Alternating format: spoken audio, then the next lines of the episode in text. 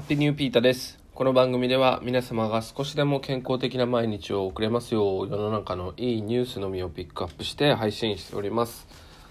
お腹が痛くてですね、ちょっとまだ家を出れてない状況なんですけども、もうなかなかね、このお腹痛いのがね、毎日に、毎日なんですよね。まあなんか辛いものとか好きだからそういうの食べ過ぎなのかなと思うんですけど、まあ、徐々にね食生活に気をつけてやっていきたいなと思っております、えー今日のニュースです。今日のニュースはですね、まあ、ちょっとニュースというかですね昨日あのテレビをねあの久しぶりにゆっくりと見ていてあの面白いなと思ったのがあるので紹介してみたいと思っています。えーっとですね日テレかな？日本テレビの誰も知らない明石家さんまっていうテレビがあるんですけどその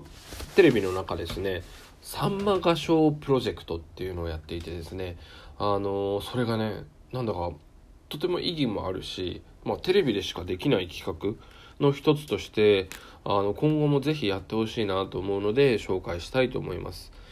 えー皆さん合唱っていう職業どういう職業か分かりますかね？明石家さんまさんガショーンとか言ってましたけどあの絵画の画に、えー、と商業の商商いの商ですねあのまあつまり絵とかをあのまあいい絵を発掘してきてそれをあのまあなんだろうな。なんて言うんだあれ。コレクターとか。あのそういう方々に売るみたいなね人たちですね。あのピカソとかねそういう有名なね画家さんもそういうねあのなんていうの？プロの画家画商がいなかったらこれだけ有名にならなかったって言われてるね。あの、まあ、縁の下の力持ちでもありうーんまあ広告マンみたいなねあの、まあ、ショップ店員とかとも同じですけどそれをね世界飛び回ってやるねあの仕事人ですよね。でさんまさんのなんか脳ドックって言って脳を調べたらすごい絵のセンスみたいのがあるみたいなことを言われてそれでねさんまさんが画商に挑戦をしてあの番組で絵を募集を募りそこからねさんまさんが選んだね絵をうんと有名なね明治神宮外苑のねあの東京ですね、えー聖徳記念絵画館っていうところでねあの展示をしていてでさんまさんがそこで実際にね立ってこれどう？これどう？みたいな感じでね売るっていうねプロジェクトをねやっていたんですよ。ちょっとあの説明下手だったら申し訳ないんですけどこれもリンクを貼っとくのでうんだからつまりね分かりやすく言うとさんまさんが選んだ絵をさんまさんが展示して売るっていうねことですねでそのね展示されてる絵がね本当に若いね高校生とか中学生の絵もそうだしそうですし、えー50歳ぐらいでね脱サラしてあの絵に命を懸けてるような人もいますしでそういう絵にねさんまさんがね100万とか、えー50万とか、ね、高い金額をつけるんですよ。でそこにねいろんな社長とかねいろんなコレクターがやってきてね買ってくんですよ。いやーでもうねあの買われてね泣いている子とかもねたくさんいましたね。うんでやっぱりねさんまさんがね話がうまいからあの話とね相手の好きな好みをねあの見分ける力がすごいから「あんたこれ好きでしょ」っつってもうなんか無理やり買わされてるようですけどちゃんとね買う人も納得してるしもう何よりね一つ一つの作品がすごかった。本当に素人なのかっていうぐらいのね綺麗さでねそういうのもねあのなんだろうこういうテレビだからこそ意義のあることなのかなと思います。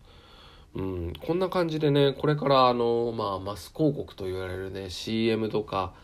うんまあ、新聞広告とかねそういうものよりもこういうねあのさんまさんがおすすめしてるからとか、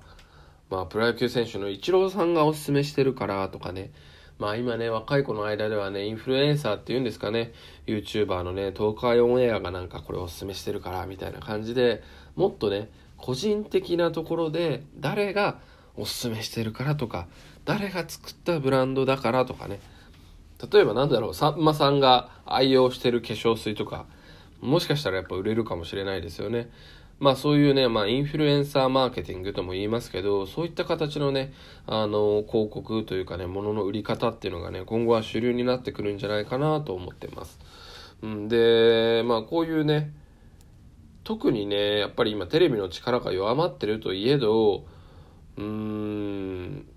これだけね、あの、多くの社長さんとかをね、お客さんとして呼べるし、あの、大きな会場を貸し切ったりね、できるのはね、やっぱりね、さんまさんとかね、昔からの大御所のね、芸人さんがいるからですよね。うん、だからテレビにはこういう企画はどんどん残していってほしいし、一方でそういうインフルエンサーの方々たちにもこんな形でね、あのー、眠っている才能というかね、あのー、まだ有名になれてない人たちを有名にしてあげるっていうのはね、うん。まあもちろんね、あの、陰ではね、あの、取り上げてもらわなくてね、悔しい思いをしてる人もいると思いますけど、うん、悪いことないんじゃないかなと思います。うん。どんどんね、そういう有名とかね、あの、流し入れてる人がね、増えていくっていうのはね、今後の世界にとってもやっぱりモチベーションになりますからね、あの本人たちも。うん。で、これがね、世界規模でできていくとね、面白いんじゃないかなと思います。まあ、さっき言ったようにね、うーん、なんだろう。